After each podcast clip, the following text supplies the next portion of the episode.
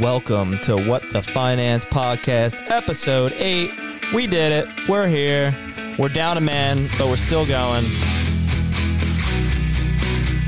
We got a lot of good stuff for you today. Scotto ditched us for OT. Wow. Better be making like at least 200 an hour to, to, to diss us. Guy gets a girlfriend, can't afford to hang out anymore. I think he's not here because uh, he didn't do so well in, in uh, the fantasy bracket.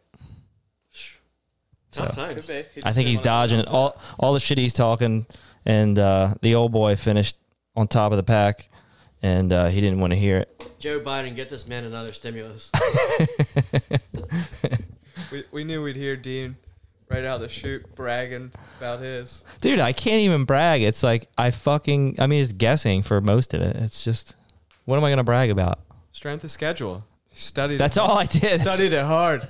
That's all I looked at.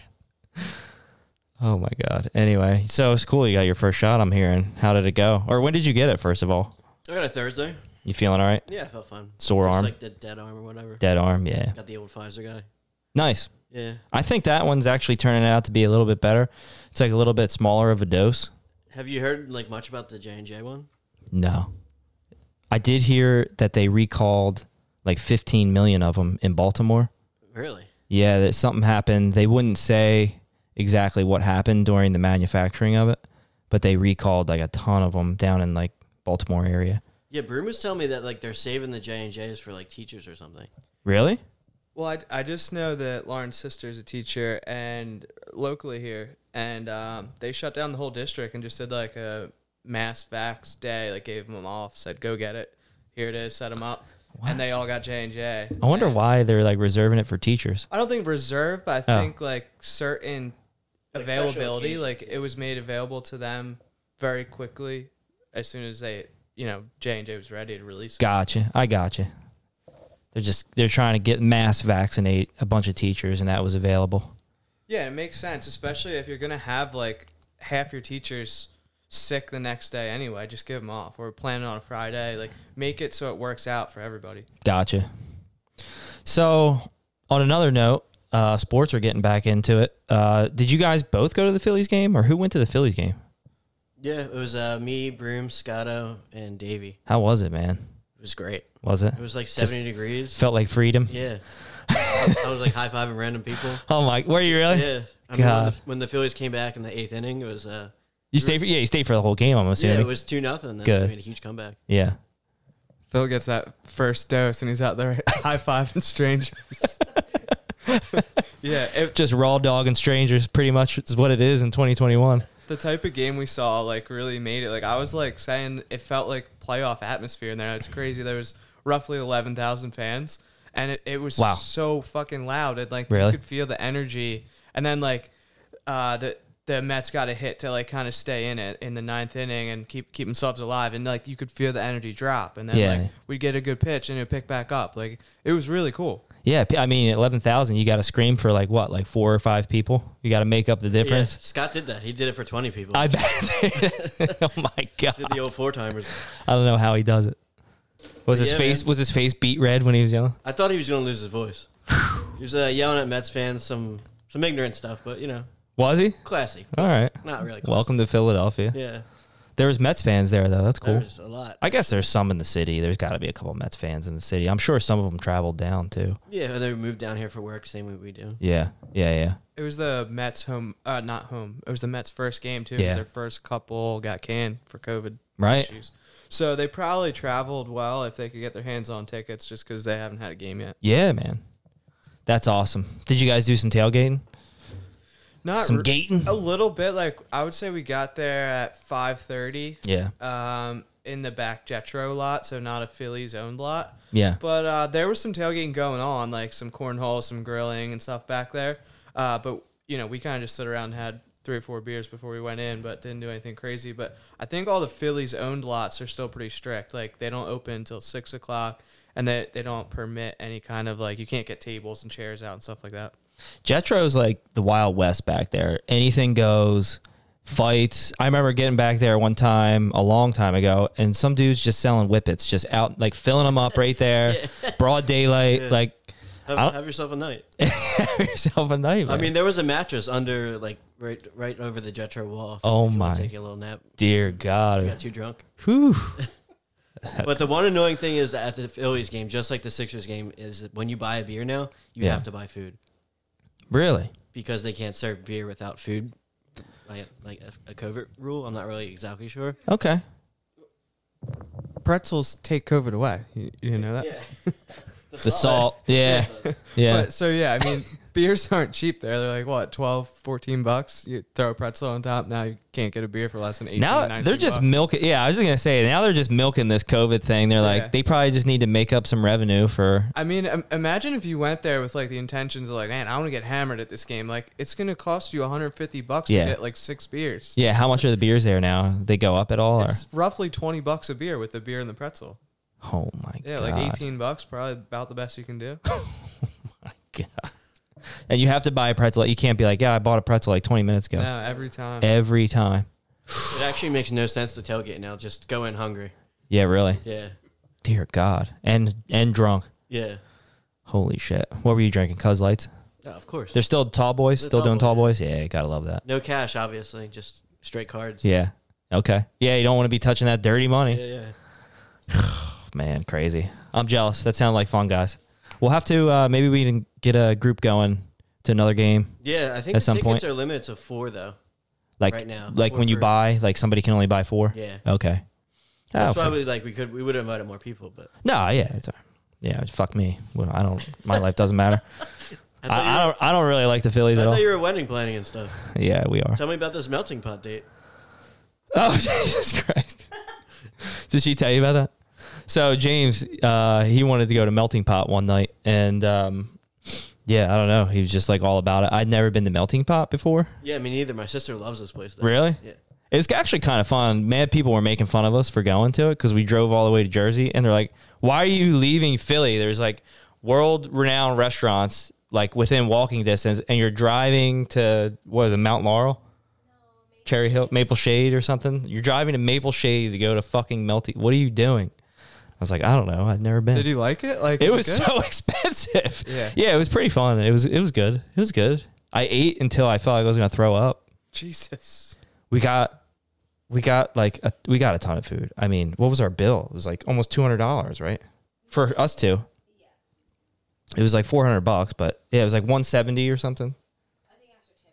Melissa's like, yeah, just throw in the lobster tail, whatever. She's like, just. Or, I'm like, why? There's so much food here. Why do you want to? That's not true. That is Oh true. my god. No, I never said. yeah, throw the lobster tail in. We'll was take the that. lobster tail the best part though? Probably was. It was good. It was actually really good. Yeah. Do you cook like the meat yourself? Yeah. Okay, so they did give you like a little grill or whatever.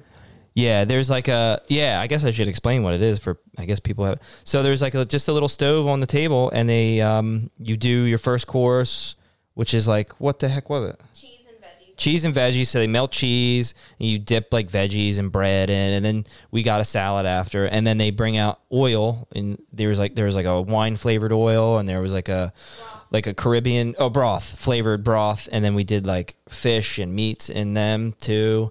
And then afterwards there was like dessert, and they melt chocolate, and you dip like Rice Krispies and all sorts of stuff in there, and it was so, it was so much food. It was good. though. It was fun. It was pretty fun. And our waiter, uh, apparently, there was like he was gone for like at the end. We're like trying to pay and get the fuck out of there, and he like disappears for like 10, 15 minutes. He's like, "Oh, sorry, man. There was this rapper from Philly over there. I had to go talk to him." I'm like, what? Apparently, this is like a pretty hot spot, like Nice. melting pot. Mill was getting some melting pot. Yeah, we got rappers in here. We got there's a dude with a Maserati parked out front. I was like, yeah, we got to be at a good spot here. Anyway, it was pretty fun. I think I, I don't want to be gross, but I pooped like four times the next day. it was so much food. The thing about that is like you eat so much, it's like the night's over. Yeah. Like, I gotta get home. Yeah, I sla- I fell Yeah. asleep immediately. Yeah. Yeah. Anyway, Let's take a quick quick break and Take a get quick our break? guest caller on. all right, yeah, that sounds good. We'll be right back.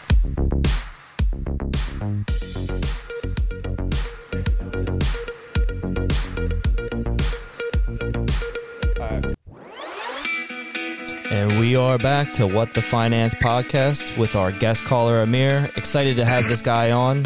Broom, you want to uh, play him in, talk a little bit about him? Yeah, so we, we like talking about any way you can make money outside the, the daily grind, nine to five. Um, we all got a little entrepreneur spirit in ourselves. Um, and, I've been following along with Amir here, who's been stepping into it, uh, putting himself out there. He's doing a great job so far. So figured we'd have him on and, and see what it's all about, see what he can, what kind of insight he's got for us. So Amir, welcome. How you doing? Hey, how's it going? Uh, thank you for having me on. Uh, great to be on. I'm very excited to talk about a couple of new things I've been working on starting this year. Uh, to start off, my name is Amir Ross, uh, Palmyra resident pretty much all my life. Uh, nice. Been in New Jersey just as long. Um, so where I'm at right now, uh, just to give a quick background, is uh, I just finished up college in December, which is kind of why I've been um, doing so much uh, entrepreneurially or uh, just even trying to help the community. I'm kind of at that point where I'm trying to figure out where you know my life is going to go from here. Um, I'm currently 29, so I'm, I'm, at that point where I want to make uh, some big moves before 30. Like you know, a lot of people think that way. Um, as far as uh, starting the businesses, the first one I started in January is called Building Communities Better, BCB for short. Uh, that organization is uh, my main my main uh, focus uh, of everything that I'm doing.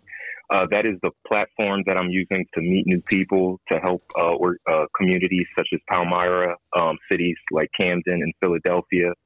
Uh, I am very new to community service, so everything I uh, do and everything I try to organize is with help of other people that have been doing this pretty much their whole life. Um, and then coming from the uh, actual community service and my building communities better, I just started a fruit company that makes uh, smoothies, juice, and fruit bowls. That is where uh, I'm going to try to actually create profit and things like that uh, with the actual food products, the drinks, and I have merchandise that I plan on selling as well. Um, nice. So uh, pretty much, yeah. To sum it up, um, I'm experimenting. Um, I'm having fun. Uh, I'm trying different things that you know actually have to do with my lifestyle, uh, whether it's community service, dealing with people. Um, I'm a health nut, and um, I'm also really into finance myself. Uh, I have my bachelor's in economics. Um, some of my most favorite people that I watch every day on YouTube, such as like Thomas Sowell and others. Uh, I like know, that, they're man. all economists. Yeah. Yeah. So you you know, uh, everything that you guys, you know, I keep up uh, on some of the things that you have on Instagram. Um, so I'm I'm very aware of what you're speaking of, but you guys are very informative too. Uh, I learn a lot uh, just straight off of social media. I appreciate the kind words uh, and congratulations on uh, getting your degree, dude. That's awesome. Yeah, thank you. I really appreciate it. What a, what a time to be uh, dipping your toe in, into entrepreneur too. Uh, Yeah. it, it's got to be tough. Come sort of coming out of COVID here. I like to start to say coming out of COVID, but um, Yeah, yeah. but yeah, it's definitely you know not the easiest time. But uh, yeah, we're, we definitely see what you're doing too on social media and and support it so much. It's very cool to to follow along. Um, I appreciate the the posts and the amount of posts, so I can stay informed and and really feel like I'm I'm involved. But um, I Yeah, guess absolutely. I guess w- where I'll go next is um, kind of what made you want to start each of them. If you know, if you can talk about each one individually. Yeah, so the first one, building communities better, that's my main project that I'm working on. Everything else is under that umbrella. Uh, the community service is actually, uh, I was just speaking with my family, something that I've been trying to put together since 2014, about four years out of high school, uh, when college was kind of rough. Um, I wasn't focused. I didn't really know what I wanted to do.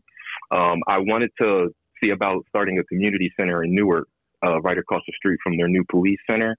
And it's just, you know, like when you're young, of course, especially in your early 20s, you're very ambitious and you think as long as you think of something, uh, it's just going to happen. But, you know, you got to get all the pieces together. So the, my building communities better has been uh, kind of a project over the last about six years. Um, starting in January, kind of, you know, the time when everybody wants to have their new New Year's resolution, I said that I'm going to start actually doing things especially if it doesn't cost that much money to do. I'm just going to actually do it and then just go from there.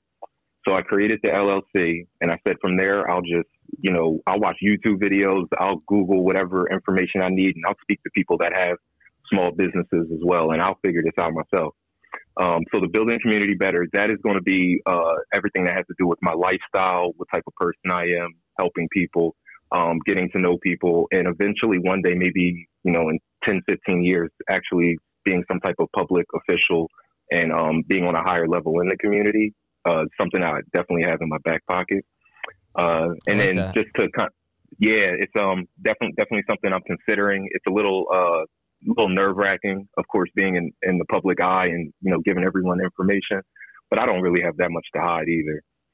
Um, and then kind of to to go into my uh, Mears mixes. So my name's Amir, uh, shorten it to Mears mixes. Uh, mixes is the name I chose only because the fruit is where I'm going to be focused on, but I'm going to be branching off into other healthy snacks and things like that. Um, this is my experiment pretty much with one, getting the community healthy, which is like one of my biggest, like I'm like serious, uh, seriously, uh, over the top about health. Um, I really want to help, uh, people kind of just be a little bit more conscious, uh, mostly just because of the condition that my family's in. So it kind of, that's kind of where I'm at with that. Uh, but the second thing is, is that just being financially minded, I do want to have some type of platform to start generating some type of income to where I can get out of the, uh, I guess what they call the rat race. Um, I want to be able to create hours for myself. Yeah, man. Um, I want to be able to literally just create a brand. Um, and I don't want the profit to come from the community service per se. I just want the customer base and the, I guess the, the, just knowing who I am in my business to come from uh, the community service that I do. Yeah, that that makes sense. I, I like that idea of you know dr- getting a following from one and then transitioning it over to the other. And we totally hear what you're saying on the health side. I, I know Dean, especially, you know, he's into um, researching different d- diseases and, and illnesses and what kind of uh, me- medicines can possibly help. And I think that he would probably tell you that health would be the number one medicine, followed by all the rest Yeah. of it. Yeah, it's funny. I was Yeah, gonna, I was actually going to say that too, it, it, and especially when we're living in this time of this pandemic, we're seeing a lot of the deaths uh, are occurring because of folks have a lot of other comorbidities, things that are um, impacting their health, and then they get Yeah. COVID, and then uh, that kind of really complicates things when when they're in the hospital. So um, yeah, anything we can do to make our population as a whole healthier, our our po- if our population is healthier, we're going to be able to survive something like this a lot more easily. Yeah. So I, Yeah, I, I think it's an awesome goal that you got, man. It's it's seriously Yeah. awesome. Thank you. Yeah. So, Thank you. Definitely keeping me busy. Amir, what's been the maybe you already said this, maybe what's been the most rewarding part?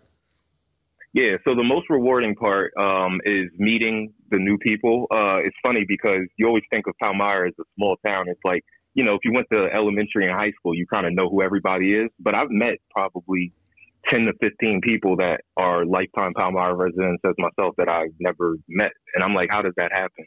And it's probably just because I haven't reached out as much after high school. Uh, I moved to South Carolina for a little bit, worked in Oh, wow. Philadelphia, things like that. Yeah, I like Where- to, I, where I in, get up uh, and move. Where in South Carolina were you? So out of high school in 2010, I actually went to Clemson in Anderson County. I went to Clemson University for altogether three years, Did you Uh, really? back and forth. Yeah, How I did was you, there for Brim? Did you know this already? I did, yeah. You son of a bit. I went to Clemson too, man. Oh, for real? That's yeah, dude. He didn't yeah, even. Go he Tigers, didn't, man. Yeah, man. Go Tigers. I can't believe he didn't even tell me that though. That's that's messed up. Nah, yeah, yeah. So I was down in, and South Carolina is actually like, um, it's like it's, it's almost a second home to me. It's my, uh, Cool. it's my equal opposite in New Jersey. Yeah. because you know the south you know the south and the north are two different worlds almost but it's at the same time it's like i love all the good parts of the south like Yeah. when yeah. everything's when everything's as it should be it's, it's awesome but yeah. Yeah. so i was at clemson um for a little bit um and then came back up here but as far as the uh, the rewarding part with uh just meeting the people that i didn't get the chance to while i wasn't here and then also too learning at this time i guess this is kind of going to go into the, the next question of what, what's been the struggle the uh, the COVID, uh, you know, just shutting things down. It's a bittersweet situation because you know businesses closing and people being affected is never going to be a good thing. But the loans and things that they're giving out to, to people that are just knowledgeable to kind of do the research on it is has really been beneficial. Um, you know, if you apply for some of these loans after you've been established for a few months or so, um, especially after about a year, um, and then just just the different opportunities that are available. Like if you want to start a storefront, like it's bittersweet, but you know, if you are someone that just so happened to kind of start a business within the last year or two, you can make something happen during all the chaos that's going on. Right. yeah, the, the struggle is obviously just the the everything going on. But um, besides that, any any stress from like doing my own business is is not really bad to me. I'd rather that stress than stressing over like a corporate job or something like that. You know? Is that a big driver and why you wanted to become an entrepreneur? Yeah, absolutely. I like um, that. Yeah. I, I got got to a point at my job where I'm like, if I don't honestly see myself getting a, a, a reasonable promotion after seven to eight years at a corporation, um, to where I can start a family and buy a house, I'm not gonna like kind of just like uh, lean on faith that something's gonna happen. I'm just gonna make something happen at this point. I like that, man. Awesome. Hey, so Yeah. that's a lot about what's going on today. So, like, what's your vision? Where do you see this? You know, if if all goes right, and we sure hope hope it does. You know, three years from now, five years from now, wh- where do you see this going? Yeah, so in the future, um, yeah, in three to five years is my my kind of timeline that I have to be where I really what I really have uh, imagined. But I want to have the community service to a point where it's you know reputable. Like when you think of community service in Burlington and Camden County, and maybe even in Philadelphia, you think of building communities better. Um, and in no way do I want to be like, I don't care if I'm the biggest or the best or anything like that. I want to be involved with all the other organizations that are going on as well. Um, I want to have separate branches, such as like maybe a carpentry, people that work on houses and things like that, um, people that do the cleaning services, whether it's uh, the actual environmental cleaning or even just people's houses that need help. Um, for example, today uh, I went and raked the lady's uh, backyard that just kind of her backyard just kind of went went to, went its way because she doesn't have any help because she's elderly. So just people that are willing to, if they have free time, to not ask to do things without asking for money. Um, and then as far as uh, anything that has to do with uh, Mears mixes, uh, the fruit juice or anything like that, I'm kind of just trying to see which direction I want to go with that. Um, but whatever I do, I want to have I want to have a broad uh, business plan. Like I want to have merchandise. Um, I'm thinking about even I found a, a website where you can get like plush dolls made, um, bobbleheads, uh, t-shirts, things like that. So I'm, I'm gonna try a little bit of everything. I'm gonna invest some money, uh, see what sticks. Uh, one of the things I like is you know you throw the dart at the board and see what sticks. Um, and then one of them could be it. You know, one of them could be the money maker or just you know get me to where I need to be. Yeah, yeah, I like that. The- And the merch is interesting. I, I like that too. We we got some merch made for our podcast, and it was fun, kind of designing it and seeing like Yep. what what costs more. You know, a hat you can get done for what twelve bucks. A koozie you get done for three bucks. You know, kind of find Yeah. out find out you know what kind of margins you can you could get and stuff like that, and then find what people like. Like you know, people like something silly like a pop socket on their phone. You know, maybe people Yeah. go go nuts over that compared to a T-shirt. Um, it's it's in- interesting. You you were talking about um, the community service. Can people volunteer to help you out? Yeah, absolutely. So uh, where can I'm they at find now, that? and this, this, yeah, so this part has actually been, I guess, if you can call it a struggle, is getting myself organized to Okay. actually organize people. Um, my first thing that I had planned was doing a cleanup event, um, which actually I was going to do it in Camden, um, but I found uh, I was speaking to someone in Riverton, and they said that there's an area uh, behind the park that needs cleaning, and then the nature cove in Palmyra. So once I have more information on that, I actually do have a website, um, buildingcommunitiesbetter.com. Uh, I'm going to try to keep that updated all the time. Uh, on Nice. the website at the bottom, you can actually subscribe to my uh, email list, uh, bcborg, uh, bcborg at outlook.com. Um, I'm going to try to get a little bit more consistent with sending out a, a, a monthly newsletter that explains everything I'm potentially doing and things that we've done already uh, to let people know that you know I am actually active, and then eventually kind of have some membership, some type of membership. Uh, people that get like free patches, stickers, hats, and things like that that are regular, regularly helping out, um, and things like that. Um, just you know, trying trying different things every week.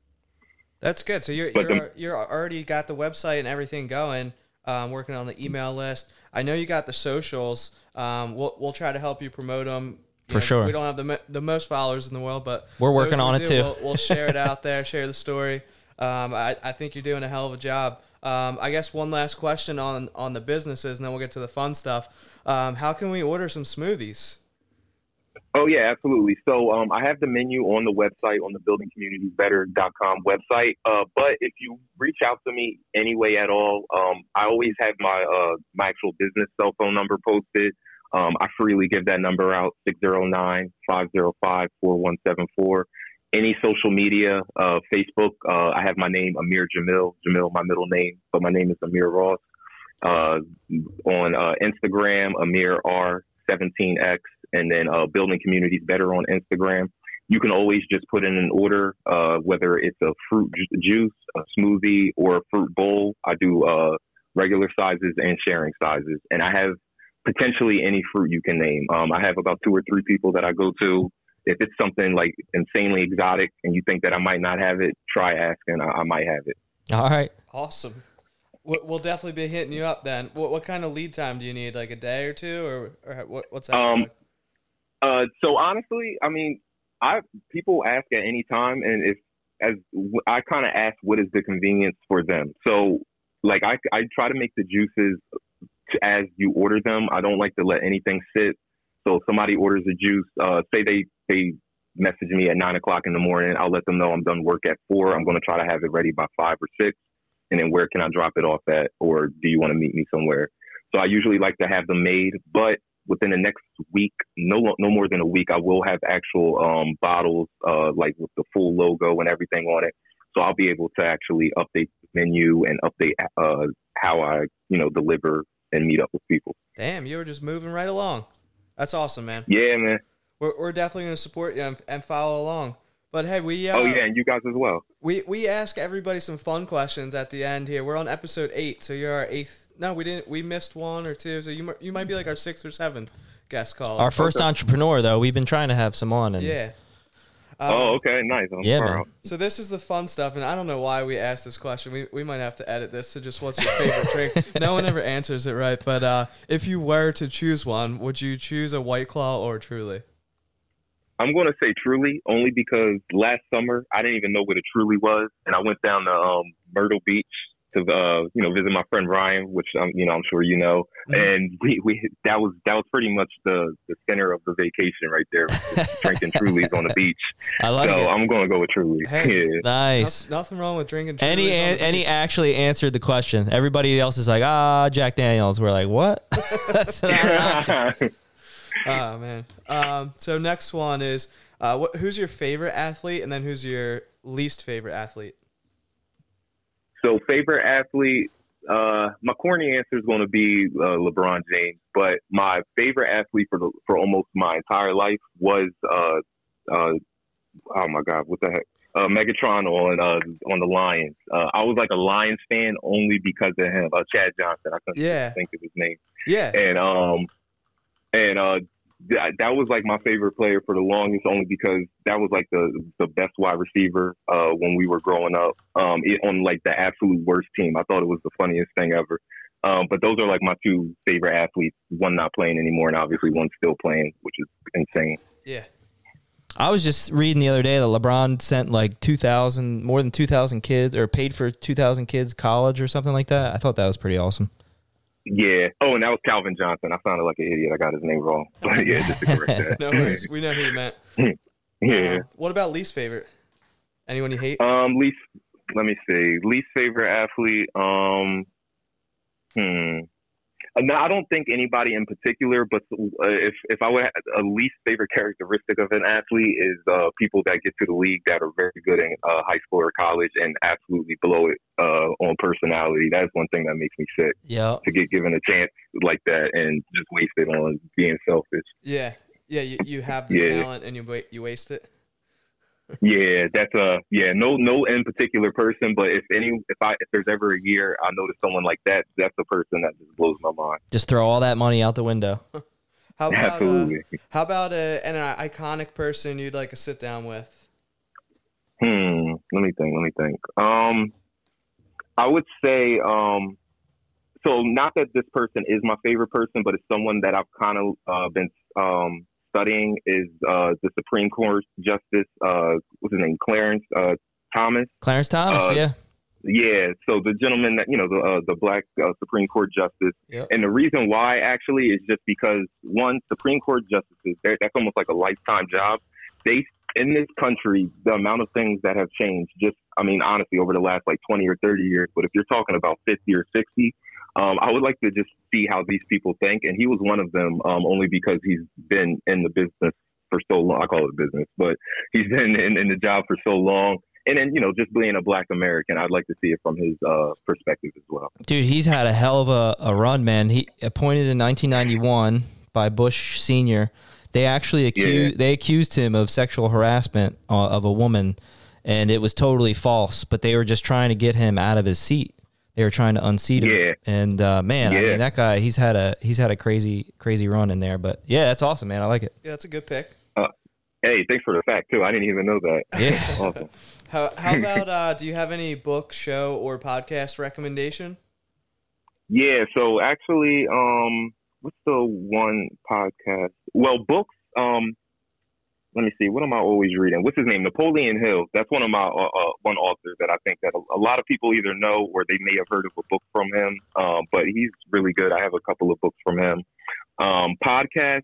Uh, one that I'm kind of addicted to, and this is probably a little nerdy, but it's called um, what is it called? Bio biopics on YouTube. It's something like that, but it's pretty much this gentleman named Simon, and he uh, just discussed like literally anybody, whether it's past pe- and for present. Um, and you know, usually 15 to 40 minute videos, but he's super informative. And I'm all into history. Like all day, I'll just sit there and watch history. So that's Nice. uh, yeah, as an author and as a, a you know like a YouTube channel, that's somebody that's two recommendations. I love those quick ones where like you can pop it on for 15, 20 minutes and you learn a whole lot of shit in that small amount of time and you feel so accomplished. Like I could give 20 minutes of my day all the time to learn something. Yeah, definitely, absolutely. And then uh, last one, who's a girl crush of yours?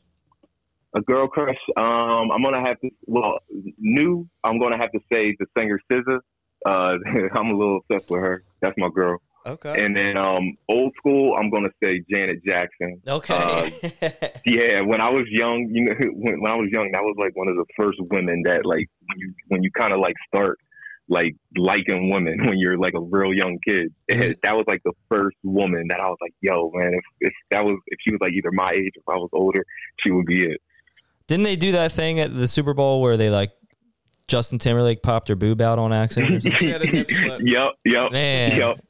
She, They were she, actually just talking about how he pretty much survived that. His career survived that. seriously, it's a shame because like when you say her name anymore, it's like that's the first thing that pops into my head. But like she should be known for so much more than that. And it's like, man, why is that the one thing that I always think of first? One one of the biggest stages in the world. You can't Yeah. mess up. yep, yep. Everyone remembers. All right. Well, Yep. sweet. This, this has been a lot of fun. Like Dean said, first entrepreneur. Um, definitely something we want to keep doing. Um, hopefully, we can check in with you in, in six months or a year or so, and you'll be so much further down the line. But uh, we're definitely going to order some smoothies, so we'll, we'll get those. Hundred percent. And, Yeah. uh, can you Oh, yeah. can you plug everything one more time before you get out of here? Yeah, what's- absolutely. Yeah.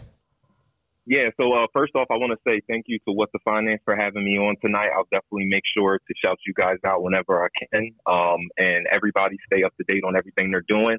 Um, as far as me, uh, again, my name is Amir Ross. Uh, my uh, community service organization is Building Communities Better, BCB for short.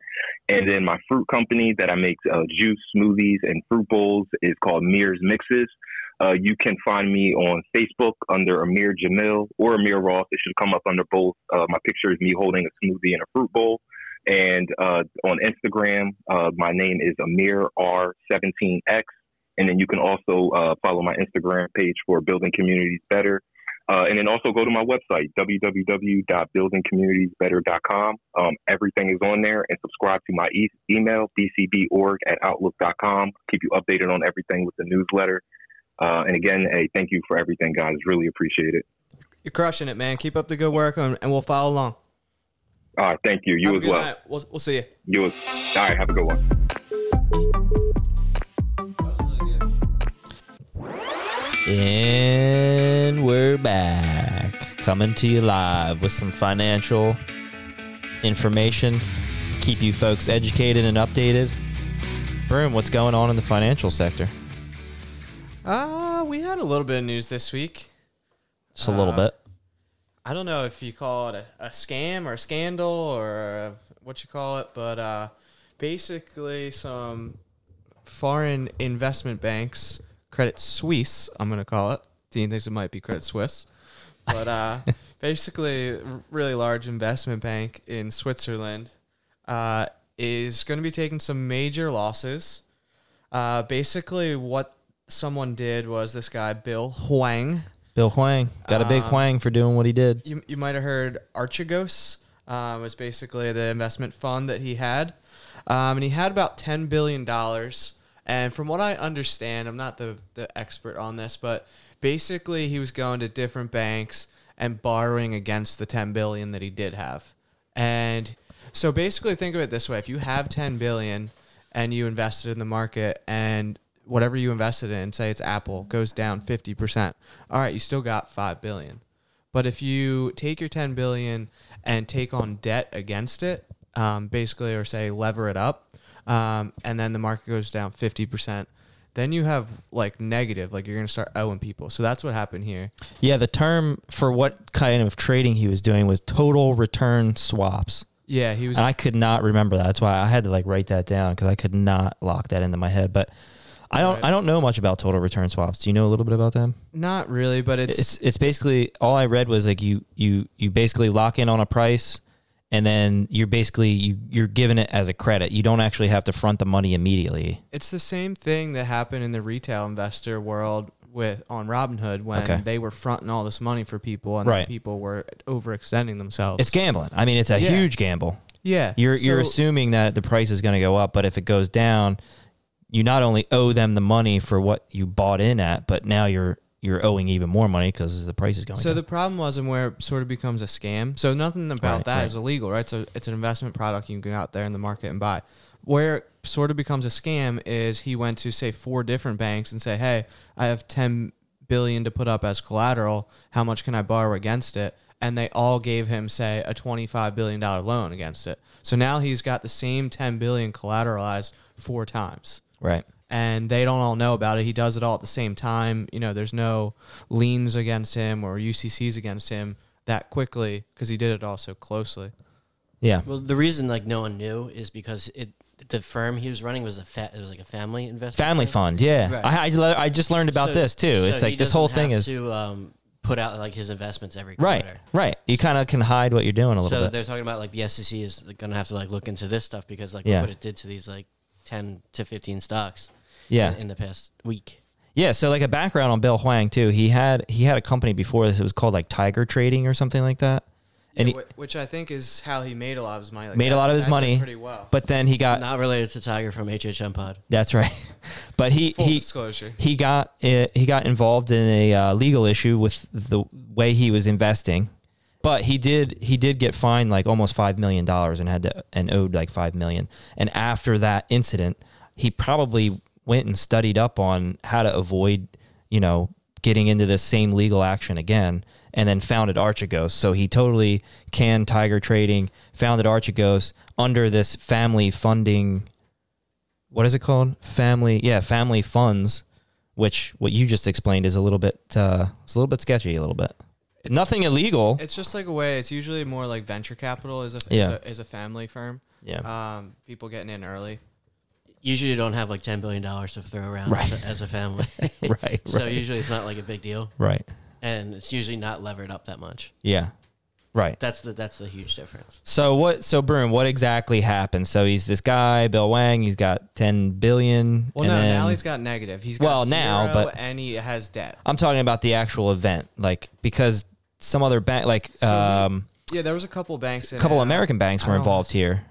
I don't have them in front of me. I, apologize. Um, but All I all I read was they're, they're gonna take losses. Like he owes them whatever it is, twenty million, twenty billion dollars, and he Yeah. doesn't have it. like Goldman. All what I read was Goldman Sachs got wind that this was imminent, And they sold off. and they sold Or they- off. yeah, they sold it to another smaller firm. and Archigo or um, sorry, Credit Swiss, Swiss, however you want to say it, did not catch wind of this Right. and suffered like a billion in losses in one day.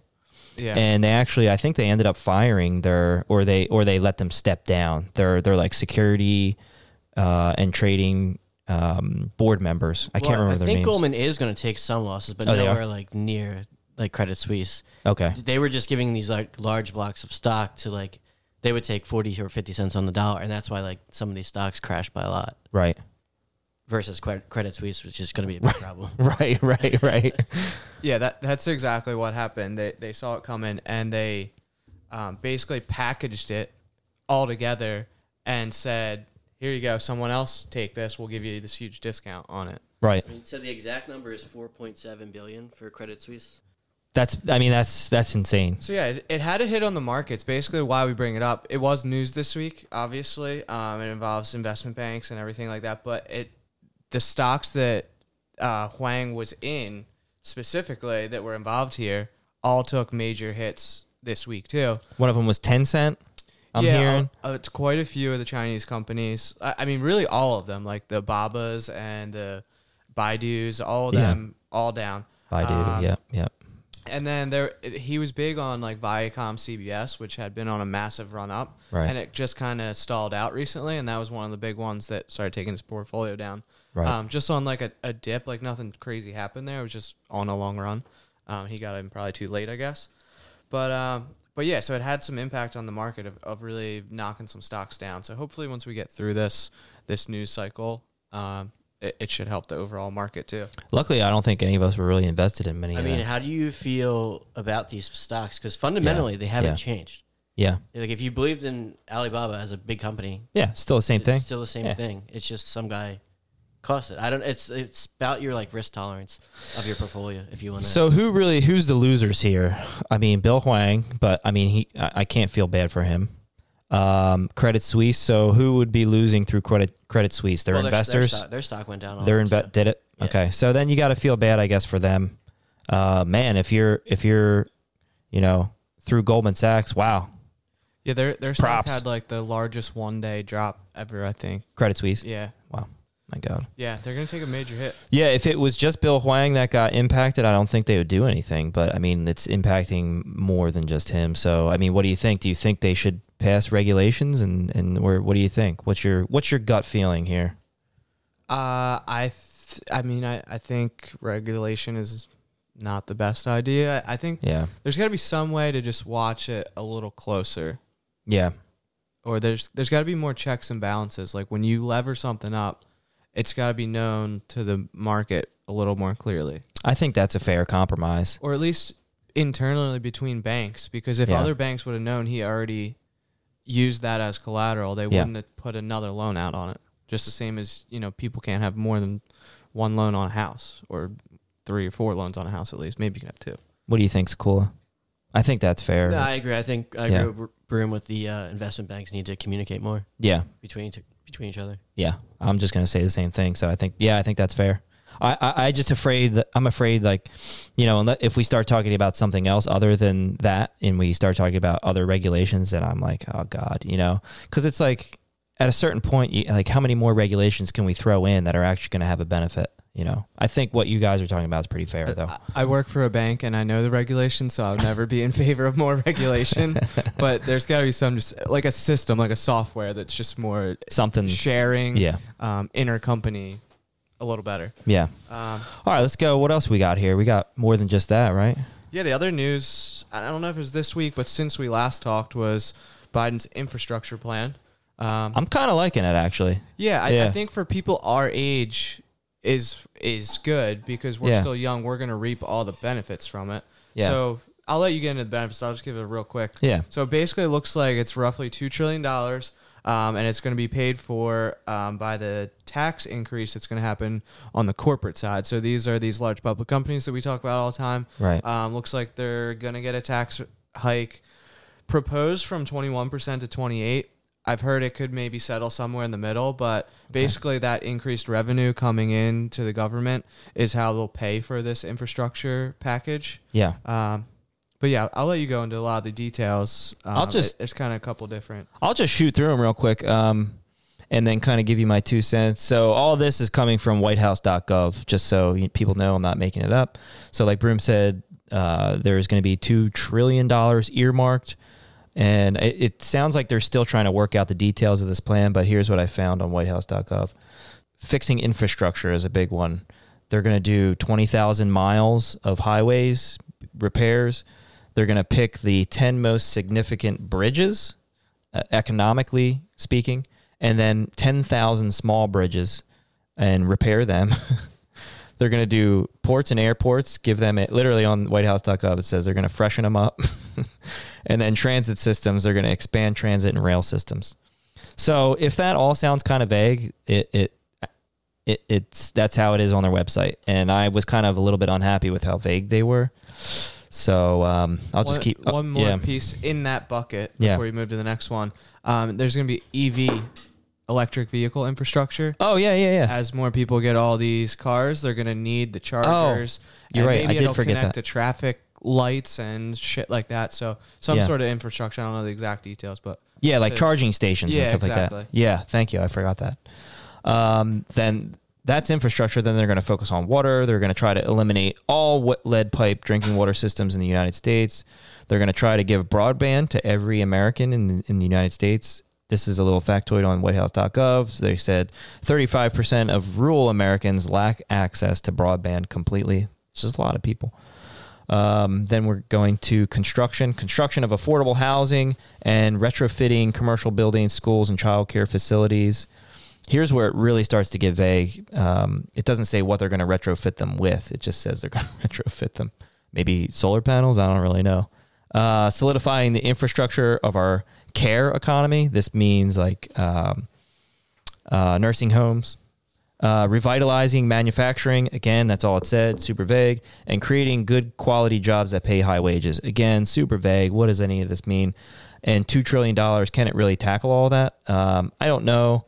I think the beginning where it was like fixing highways, fixing bridges, fixing airports, fixing transit systems, and installing uh, infrastructure for electric vehicles wow if you don't blow through 2 trillion right there uh, like if you still have money left over for fixing the water systems in in the united states installing broadband for every american uh, constructing affordable housing retrofitting schools solidifying infrastructure revitalizing manufacturing creating high quality jobs i mean good god you're really stretching that um, Come on, man. The U.S. government's so good at stretching money. They've done it time and time again. Come on. Oh man, I know. I, I get really excited when I see this stuff, and I'm like really hopeful. But I don't I don't know if all of it's feasible. But eh, maybe they can get some of it done, and at least if this money is going to go towards something tangible, so you know. Phil, did you say the government's good at spending money? Oh, sharing, Sharing. sharing, blowing money. I will say the one thing I actually disagree with on here, and it's probably going to get a lot of hate, is this construction of affordable housing. I, I'm not a big big fan of that. I, I think in this case, I think the the private economy can handle that. Yeah, houses are insanely expensive right now, and Nick Strom Nick Strom's already been texting me, Dean, uh, you need a house? Like, what's going on? I'm like, I don't know, man. I maybe I'll. Yeah, yeah, yeah. E- Everyone can Uh, afford them after the stimulus plan. Come on, all housing affordable. I just yeah, there's you know, there's so many there's so many issues with when government gets involved with things. I think maybe building homes, the private economy should just handle that, but I know people are probably going to I mean, personally, just like looking at this list, I was thinking like we like people can't get Verizon FiOS in like Jersey because they Yeah. they don't want to like lay down the Yeah, and there's So another we're just we're just gonna run it out to like the Panhandle of Nebraska. There's another perfect example. Some of these internet companies are like monopolies and do we really want to give them government money, my money, your money, our taxpayer money? That's why I'm kind of like, you know, building bridges is one thing that kind of benefits everybody. It's like a neutral thing that kind of everybody needs. Roads, you know, another neutral thing everybody needs, that everybody benefits from. But Yeah, I think the thought process behind it is good, especially like I said, for people our age that are going to reap the benefits. People Yeah. that are in their 60s, 70s, this Yeah. stuff's going to take 10 years to get to the end of the project. Probably not as happy about it. They're going to be, what do I care about your internet when I'm 85 years old? But um, yeah, but yeah, we'll we'll reap the benefits of it. I just hope that it takes five years or ten years. It doesn't draw out over 20 years, and this becomes a 10 trillion dollar, not not a two trillion. yeah, yeah, I mean, personally, I just think like thirty to forty percent of this will stick yeah. in, in the plan. Yeah. that's an optimistic goal for me. Yeah, you could kind of like again go on whitehouse.gov, read his plan. You can almost kind of like see through the BS. And as you read it, like when he's talking about revitalizing some of the the, the infrastructure and he's given details on how it's going to be done, you're like, okay, you know, he's got some detail. But then when he gets down to like retrofitting homes, that's all it says. Like with what? Like you know, and you can kind of like see through the BS and be like, all right, there's no details here. There's no real plan. Like this sounds good, probably to get it through and passed and actually get the money, garner support, and then you know, then they'll. I'm, I'm reminded of an old John Oliver bit where he just says, throw in the word sustainable to anything and everyone will buy in. Did he really say that? Yeah, I don't know what it means. Environmental sustainability. What? Oh, I I'll, yeah. I'll, I'll support I'm that. in. I'm in. Wow. Okay. I usually, yeah, that's I like that. I like that. Good old John Oliver. I don't know. Do you you got anything else to add to that, or how you feeling about it? I'm fine with it. Yeah. I, I'll reap At the least we- benefits. and my kids Yeah. will reap the benefits. You Yeah. know, hopefully it it's all in good faith. Yeah. And like school says, that if 30, 40 percent, hopefully it's the best 30, 40 percent of it, not the bullshit that we don't need, like the refitting of homes or the Yeah, 'cause affordable housing that we. How are we gonna like build? Yeah, exactly. Like we're what? How are we gonna choose what home to retrofit? You know, like what does that mean? I don't know. I just want to add from the tax side, like everyone sees like the 21 to 28 percent, and as like just like a BLN number, and there's a lot that goes into that. I mean, the, the corporate tax rate before Trump was 35 percent. Right. Um, it just depends on like how the rules go forward with N- NOLs and and exemptions and stuff like that. But it, it definitely should go up from 21 percent. I agree. Yeah. I, I I think Broom's right where it'll land at like 25 percent. Yeah. And You that's wanna- good. May, I mean, even Yeah. like a step up program, I think would help. Like a lot of these companies, they can handle it easily, right? But not every company can. So if you go 24% this year and 26, 28 over, you know, do it over two or three years. I think something like that would be smart. I'm glad we can agree that taxes are important though, because there are some folks that just start yelling taxation is theft, and it's like we do get things from it. You know, Yeah. like it sucks having to pay taxes, but it's also nice being able to drive on a road that's not dirt. Yeah. no, definitely does. Um, All right. Yeah. you want to do some stock? Yeah, let's and throw then some we'll- stocks in there, yeah. Wrap that up. So I'm gonna plug myself here, as I like to do. I put out a fire pick of Shift4 payments, ticker four, um, Oh. on like four on the 25th, and it was at seventy nine dollars, and today it's at like ninety four dollars. Wow. Um, so that thing's been flying. I paid, played some calls in it, some call options, and made a nice bit of money there. Um, I hope someone out there followed along with me.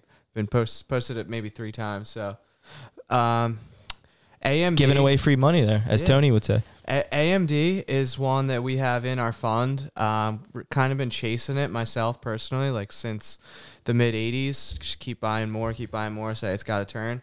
Looks like it finally did turn around 75. Um, I posted something I liked it once I saw the turn, like around 77, and it's up around 82 ish today. So that one looks alive. I, I'd the chip shortage is going on right now in America, and I think even around the whole world. But um, we'll recover from that. It's sort of a cyclical in- industry, um, so that those should all come back. They're going to be okay. Um, and Tusk is another one that looks like it's alive for us. That's uh, one that we put in the fund. It's an oil and energy play, um, up like about ten percent since we got it. Chart still looks really enticing, so wouldn't be too late to to dabble in that. Um, we bought Boeing finally. We we've been talking about this, talking it up since Boeing. 200. Ever, all of us love it. Um, we saw a little bit of a pullback from like 270 to 250, so we got a little bit, uh, and we'll we'll enter there. Um, I also have my eye on Apple. I already own it personally, but I, I would add to it if it if it gets to about 120. Um, it's definitely found a support level there, and it, it looks like it could be ready to take off. I'm not sure it even gets back to 120 at this point, but if it does, um, that's where I like it. Then just um, a couple new ones.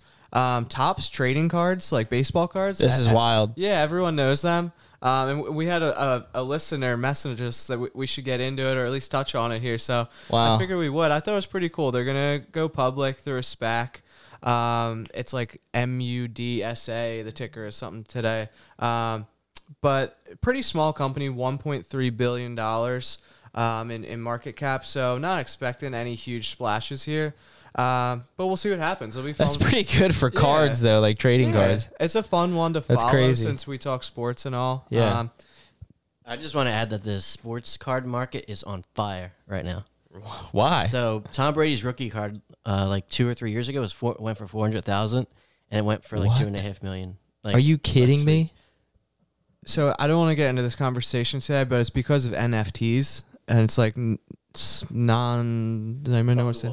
Non fungible token, and it's related to like blockchain. Okay. So you can put things on this ledger, just like blockchain, of uh, you know buying and selling it, and it gives it more hard value um, instead of just like intrinsic value. Or um, and it it started with like art, like paint, um, paintings, and people's like music, like things that you can give a tangible value to now through these tokens. Wow. Um, and I think that's really got playing into this the whole Topps thing and the whole trading card like f- craze going on right now.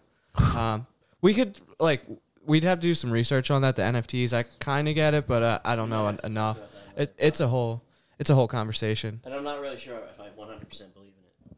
Yeah, it, it could fall apart So It's like Yeah. became cool like two months ago.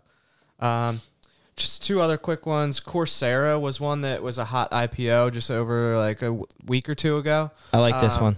Yeah, so it's online learning, um, and it's getting a lot of attention, and it's up fifty percent since they IPO'd. I don't know how much money it'll make, but uh, I've taken classes on there before, like for fun. Yeah. I know I, I've yeah. been watching Chegg for a while too, and it like kind of doubled last year in the pandemic, so it's it's had its run. Yeah. But um, they're d- getting into a lot of the online learning too, rather than just you know it as like renting and selling books, or I did back I in college. I think it, yeah, it's, it's a But good it- one to it- watch. It makes sense if everyone's at home and you know colleges, Yeah. even down to elementary schools. yeah. Yeah, and I actually used some Coursera stuff like when I was getting my MBA as well. Really? Yeah, I mean, Wow. even So before the pandemic, there was you know adult learning. A lot of it was just online. So So maybe they do have something here. Okay. yeah, Yeah, we'll have to watch them. That's We'll have to watch them. that's one I, I'd be interested in. Um, you know, if you see any dip, just take a stab. Yeah. You know, hold it long term. You're not gonna hopefully you're not gonna see any huge spikes short term, but Right. it's, it's a hot one to watch. Um, and then the last one that kind of similar, going back to my four pick, just looking at a chart. Um, LAD, which is Lithia Motors, like the second largest um, public um, car company. Um, Auto Nation, I think, is first, but um, so they're the second one, and I've been in them for a while. They do really, really well. They've made the adjustments to the online and deliver to your driveway and all that kind of stuff.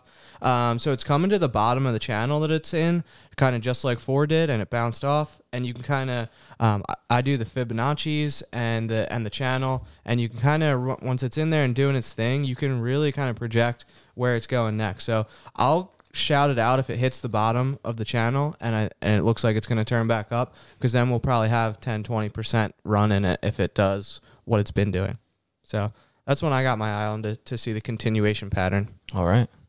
I like it. I think we had a, a couple listener questions I posted on the Instagram.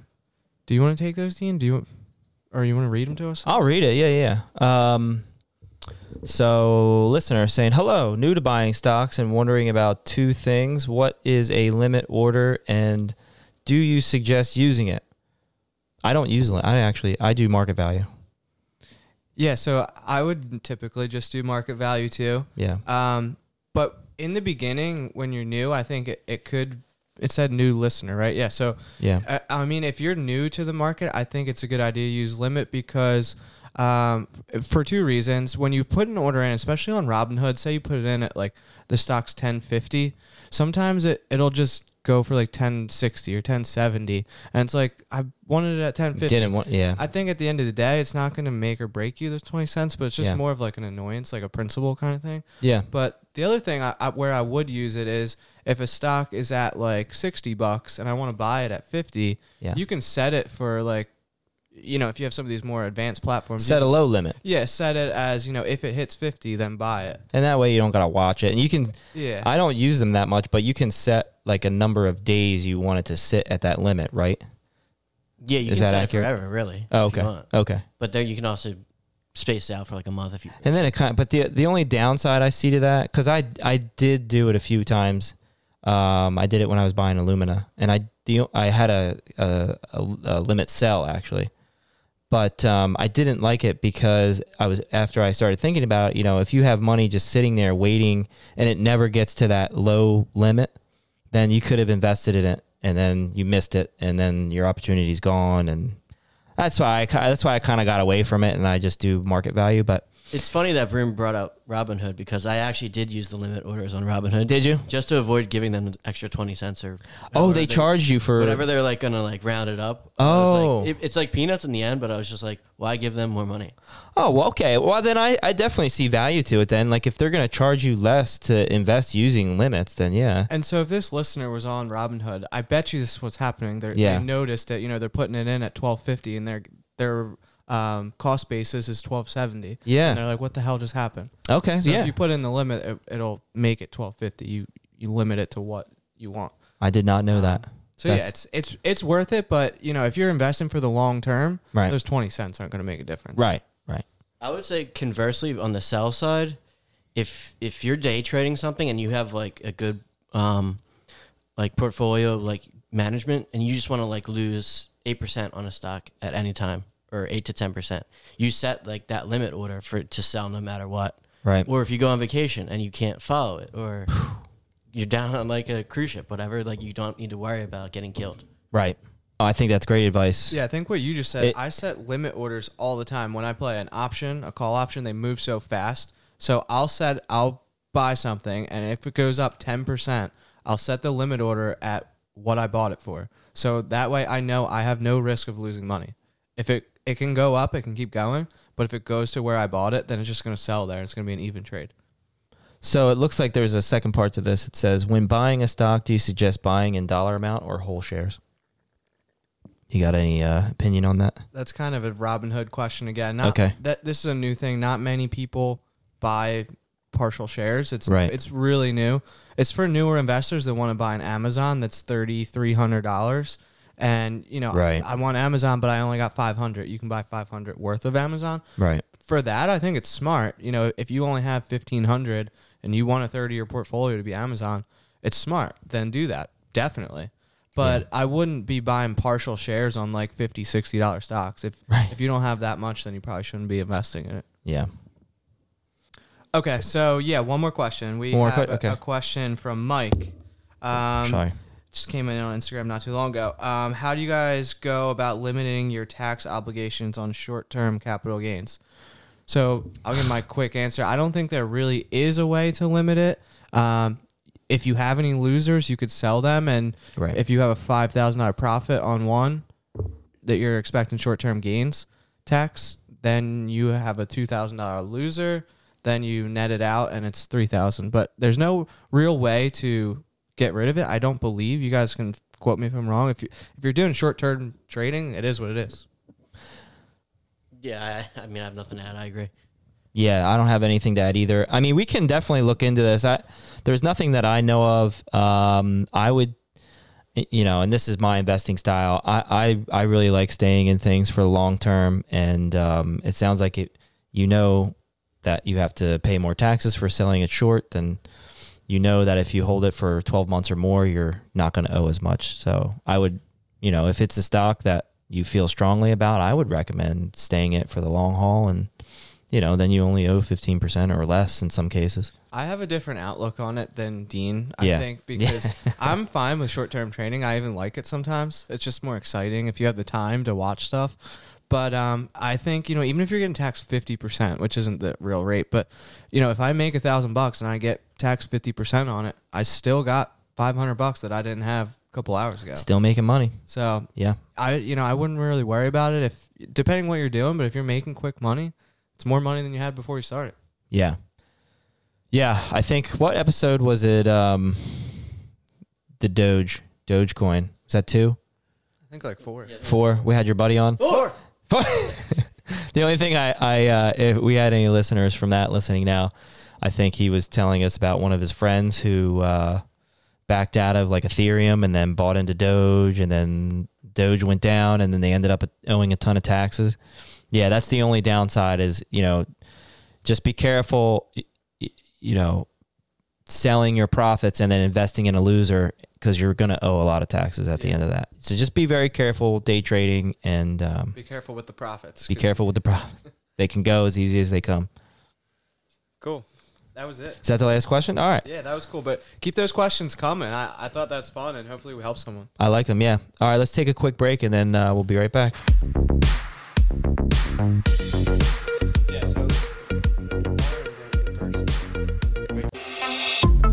We are back to our regularly scheduled program. This was going to be uh, the political conversation of the, the podcast, but Scott's not here. And the topic we were going to cover this time was gun control, given how big of an issue this is in the country right now. And yeah, Scott's working OT, maybe. Is he with his girl? I I don't know. I think he's working OT to buy more guns. It's, it's just a complex process. I'm not really sure. That's his gun control. Buy more guns. Uh, yeah, so we're gonna we're gonna skip. We're gonna not get rid of the gun control debate slash conversation. We're We'll gonna round back to it in like a week or two. yeah yeah we'll bring it in the next one. So we're gonna go right to sports and uh, wow, We Baylor. Got, we got our ass kicked by HHM Pod. I was really thinking that we were gonna win. I really We started off so hot. real hot, red hot. Too bad that last games were so many points. yeah, it's, it's a little ridiculous. And then they nailed the entire like thing. They got Baylor right. yeah. Most people had Gonzaga winning. Yeah, yeah. So uh, we're gonna have to follow up with HHM Pod, and uh, and well, first of all, congratulations to them. Uh, I will say it probably would have been a little bit embarrassing if a financial podcast beat a sports podcast. So I can't be too sour about it. I was kind of hoping we would win just for bragging rights, but uh, yeah, we're gonna have to follow up with them and uh, see what see what our punishment is for, for losing. Um, so yeah, I don't know. I mean, did you get a chance to watch the uh, final? No, I didn't actually.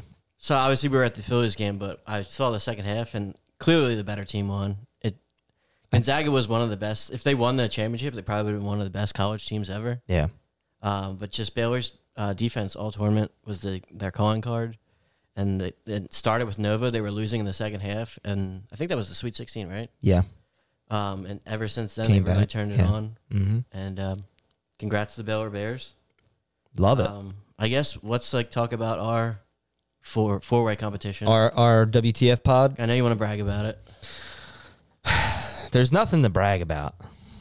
I, am not a, a sports genius, but I am happy that I didn't lose to Scott. That is the only thing I'm happy about. It's like the fact that he was so fired up when we recorded at his house, talking shit to everybody, and then he came in last. To put it to put it lightly, he was third? fired up talking shit. He was he was so fired up, dude.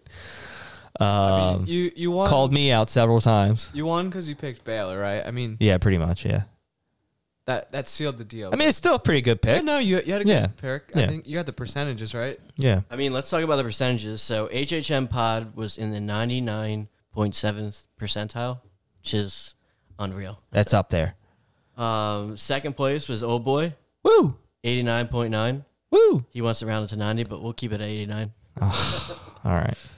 I wanted that A. I wanted that A instead of that B plus. Place was our podcast seventy six point six. I mean, that's really good. That's not bad. Yeah.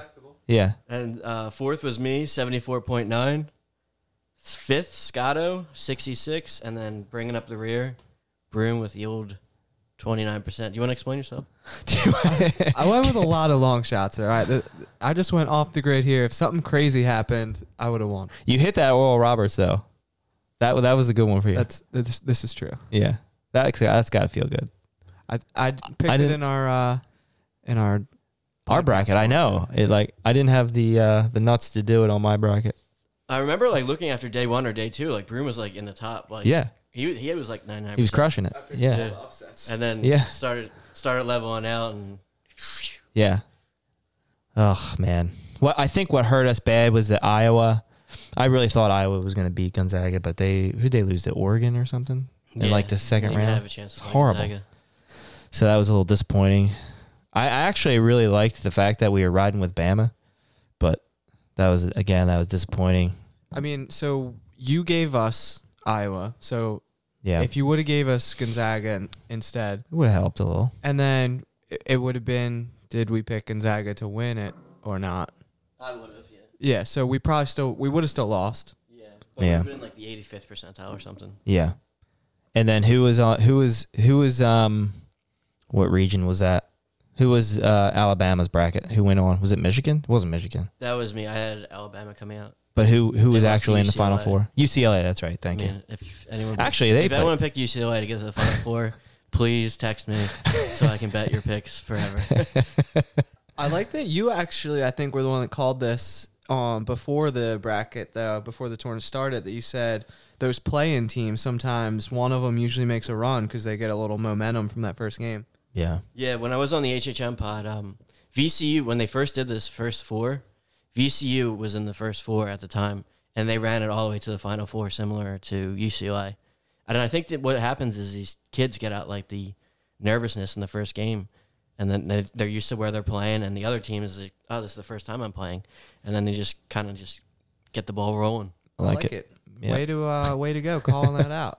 Uh, that stuck out to me from before we started, so that was good. Good call.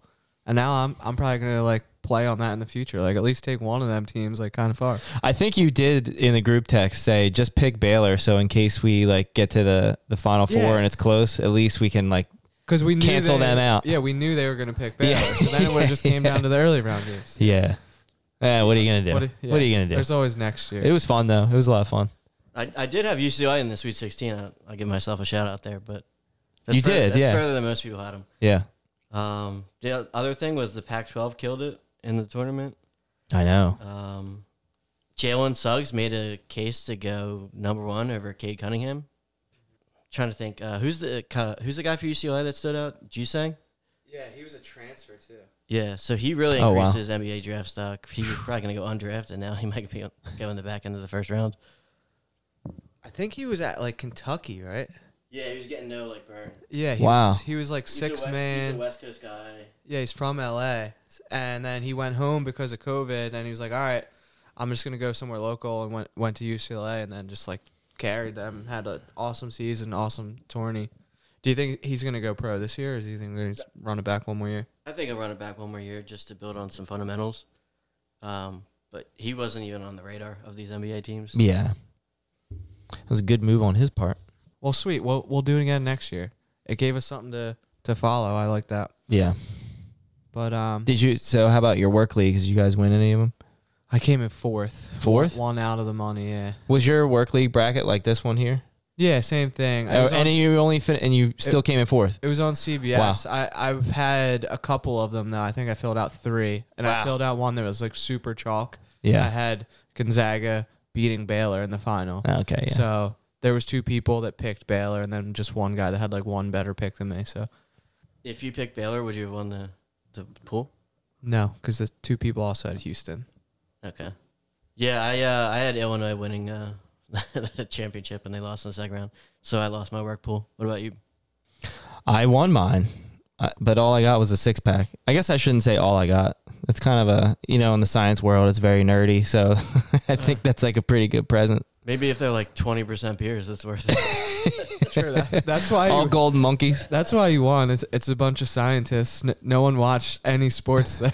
dude. The other people you, that you only know because of us. I won by one point and almost lost to this girl, but she said her boyfriend like filled the whole bracket out for her. I was like, this is bullshit. ah, that's cheating. I know that is cheating. Well, So- don't, don't split the beers with him. Yeah. Oh hell no. Anyway, I'll split them with you guys. At least we'll get something out of this. Yeah. So last night, I this is a super exciting time of the year. I love when you get like all these leagues playing at the same time. Yeah. We literally had a Philly triple header last night. God, Uh, love that. We didn't get the best results. Only the Sixers won. Um, but I love just like flipping back and forth. If you can get to a bar where there's like multiple packages, they got it all going next to each other. It's like literally the best time of year. When you guys were there, was um, Xfinity open? Like, or is they got that shut down? I think it was opening an hour before or something. Was that the case, or do you know? I'm not really sure. Okay. Yeah, I know there was like a line waiting outside. We got to get well when it gets know. warmed up. They got all that outdoor area. I'm able to open up. We, we got to get out there as soon as it gets nice. Get some Jenga. Was that you? We were playing Jenga. The giant Jenga. Giant Jenga, wood Jenga, the fireplaces. Yeah, their Yeah. outdoor is awesome. Love that.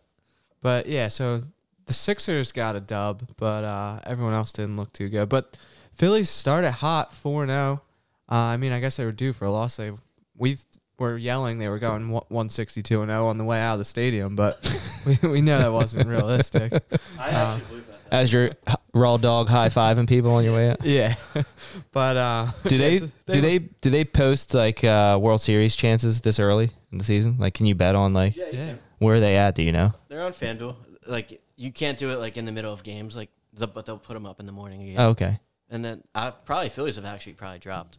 Yeah. Just they're, 'cause they're five and one now. They won today. Yeah.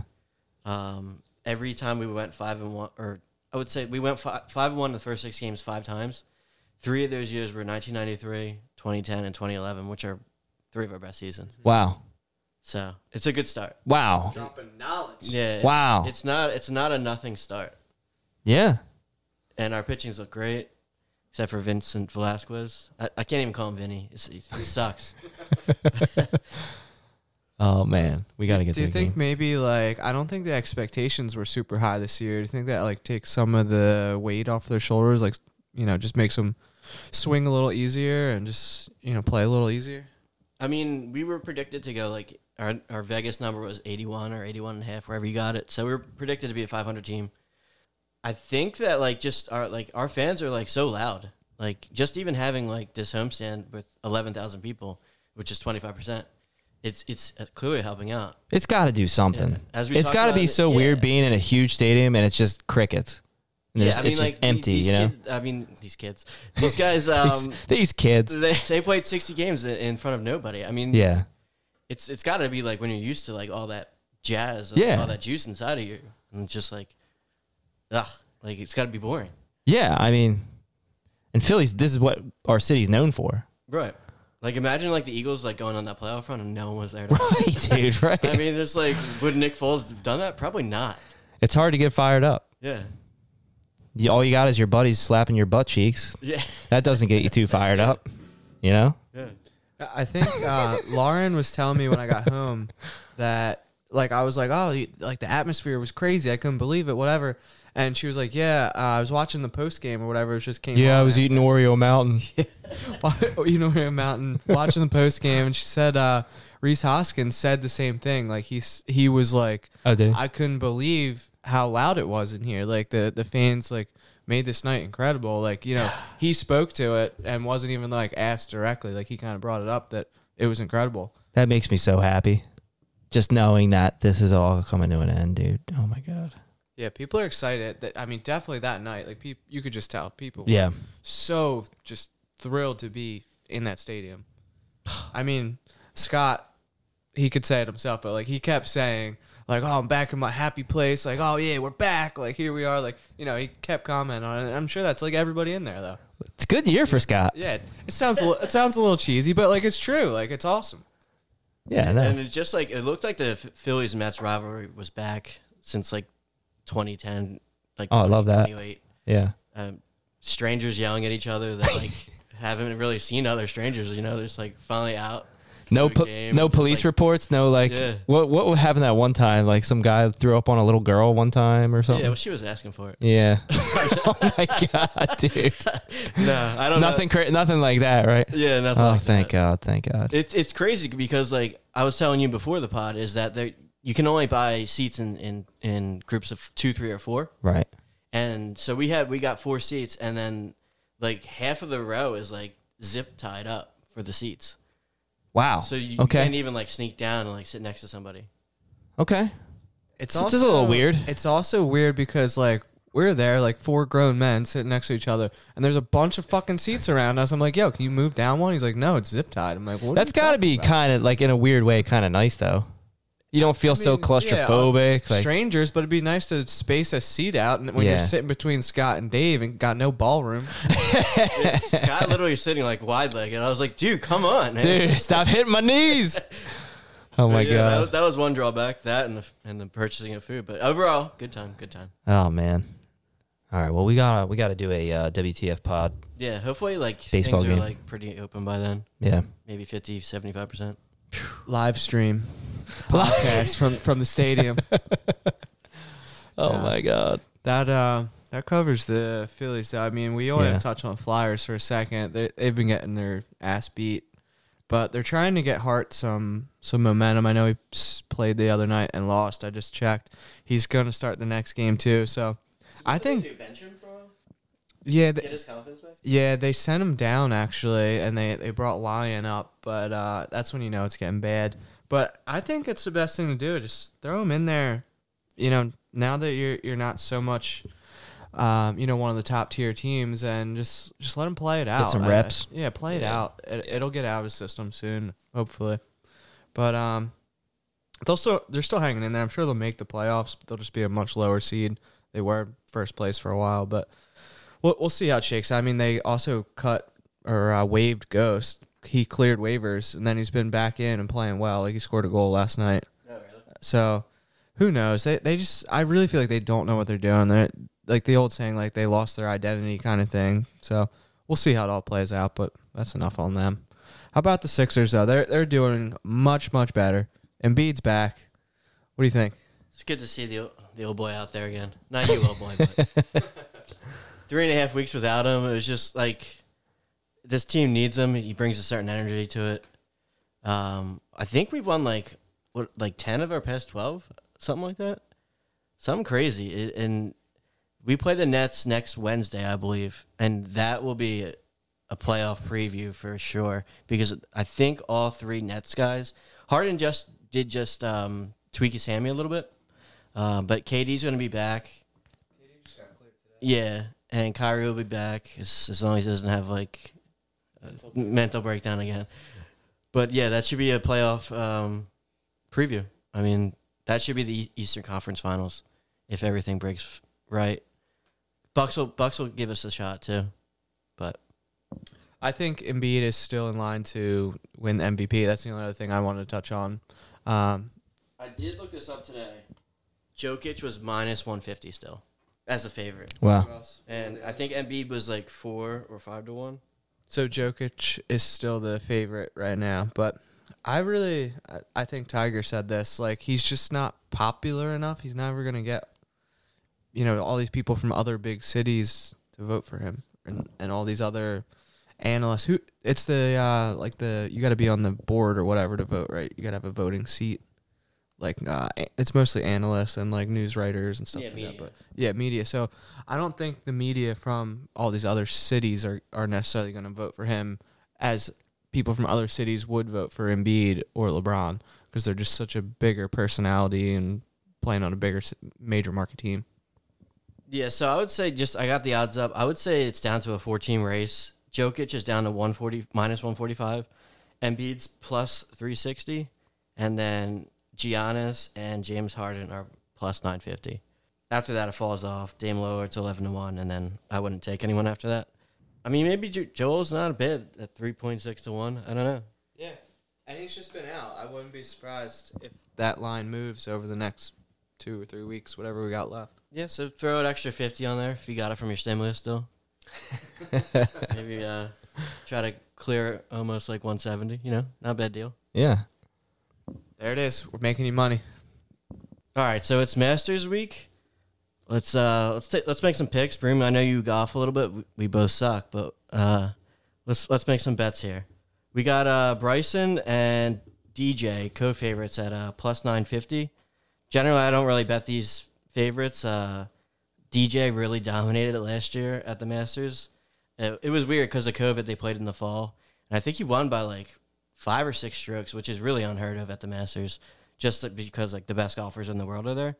Um, but just looking at this list right now is uh, someone that I like as well is uh, Jon Rahm. He's twelve to one. Uh, so I was going to pick Rickie Fowler, but apparently he, he's not playing. He's he's my favorite golfer. That that's who I like to follow. Um, other than that, um, I, I'm looking at Brooks Koepka on this list at plus 2800. I don't personally like him. I think he's a little cocky and has won a little bit too much for his true talent level. But um, I think that's some value there. Um, up towards the top, I'd probably go JT. So yeah, one other one I want to add is uh, Collin Morikawa. He's already won one major. He's 24. Um, his trajectory right now, it's really like putting him on, pace to be like where JT and Rory are right now. Um, he's twenty nine to one. Um, golf is such a like a long shot. You just don't don't go crazy on these. Maybe put like twenty five dollars. Um, one other long shot. Uh, we'll go Sung Sungjae Im. He's thirty nine to one. And one last one will go Scotty Scheffler at forty seven to one.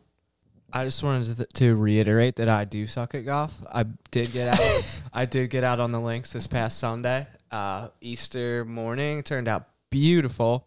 Um, played JC Melrose here in PA, um, and it was my first round of the year, so little rusty, but um, I played horrible. Did it feel good to get out there though? How, Yeah, it, it was fun. It was a good time. got got to see some friends, have a couple beers before Easter dinner, get get a little tuned up. It's always So, a good time. Yeah, how many balls did you pick up on par fives? I actually didn't do any picking up. When you saw me play last, when I when I get to drinking and playing a lot, then I start like giving up on holes. And I, I think what you're alluding to was when we were on John's bachelor party, and I think Tiger was playing, and he bet me that like he could hit less strokes than I could throw the ball to the pin in. so Oh we, we were God. throwing the ball down the down the fairway. Um, I've done that a couple times. I think it's I think it's a pretty cool bet. I won the bet, but your arm, if you're pe- playing a, a par five, I don't I don't throw a, a baseball or a golf ball in, in this case very often. Threw my arm out pretty quick. I Like, bet. After five or six throws of throwing as hard as I could, like I was losing my distance quick. Yeah, it's a five hundred yard hole. Yeah. so t- didn't didn't uh, didn't pick the ball up and throw it at all this time. Holy shit. Good story though. I like that. Yeah. With that, that'll wrap up sports for us. I think. And with that, I think we're going to wrap up the pod. Episode eight in the bag. Thanks, guys. Thanks for listening. Talk to you next time.